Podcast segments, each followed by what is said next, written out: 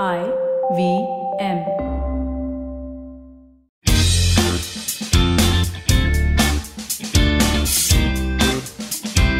Now, politics around the world has only seen boomers taking the lead, and it may be time for someone younger to take over.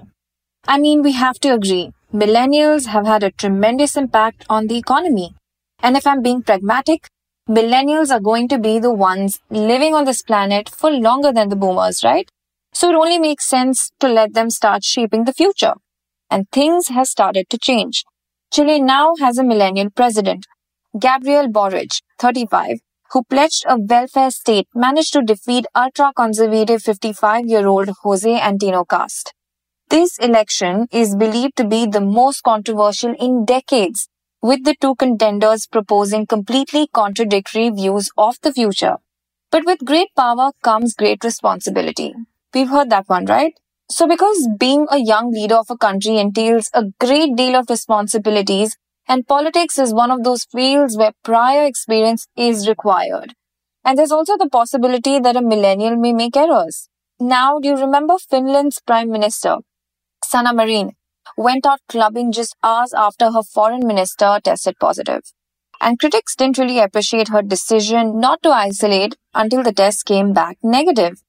On the other hand, politics can be overwhelming. For instance, Sebastian Kurz, the 35 year old Austrian chancellor who resigned in October amid allegations of corruption, is now exiting politics. However, if one had to be optimistic, millennials are also extremely ambitious. For example, El Salvador's president Nayib Bukele, who wants to turn his country into a crypto haven, even making Bitcoin legal tender. Well, New Zealand's president, Jacinda Ardern, can also be classified as a millennial, and perhaps the political atmosphere will gradually shift as a result of new talent. For the next few minutes, you're going to know a little more than you did yesterday from the world of technology, business, policy, and anything that gives you goosebumps.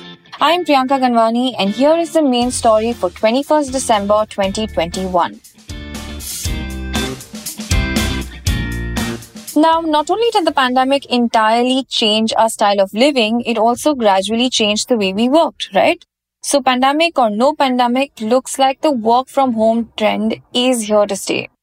Now, according to the Organization for Economic Cooperation and Development, OECD, analysis work from home during the pandemic was beneficial to the both parties, employees as well as managers, performance and well-being.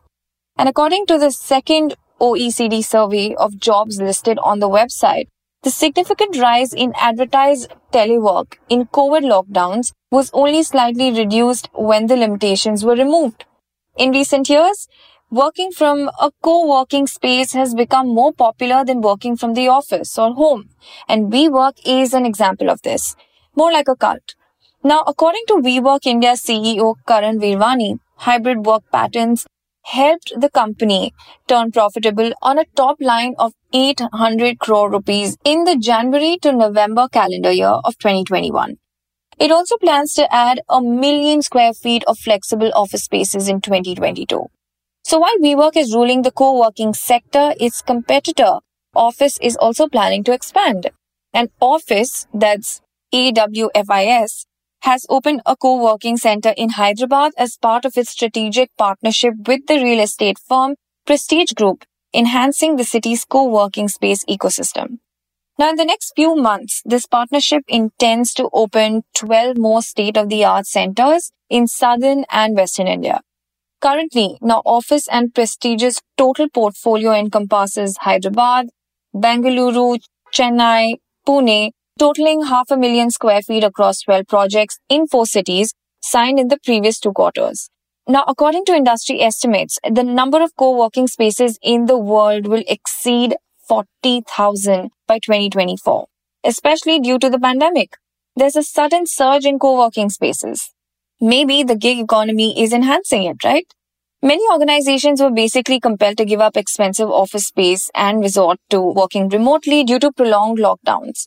Despite the fact that lockdowns have largely been removed, India's top software companies are reconsidering their decision to bring back employees to offices because of concerns around the third wave of coronavirus strain, Omicron. Now, the question is why would one prefer working at a co working space instead of home or office? Well, easy. Co working spaces are flexible, inexpensive, and high quality work environments. And Indians seem to be thriving in co working spaces. Now, according to the CI ANAROCK study, the demand of co working spaces in India is expected to double in the next five years, with a compounded annual growth rate of 15%. And anyway, apart from, you know, the manufacturing industry, the IT and services industries, as well as many MNCs and startups are well suited to remote working. Companies like WeWork and Awfis, it appears, will generate massive profits in the future years, and the market will soon be flooded with new competitors.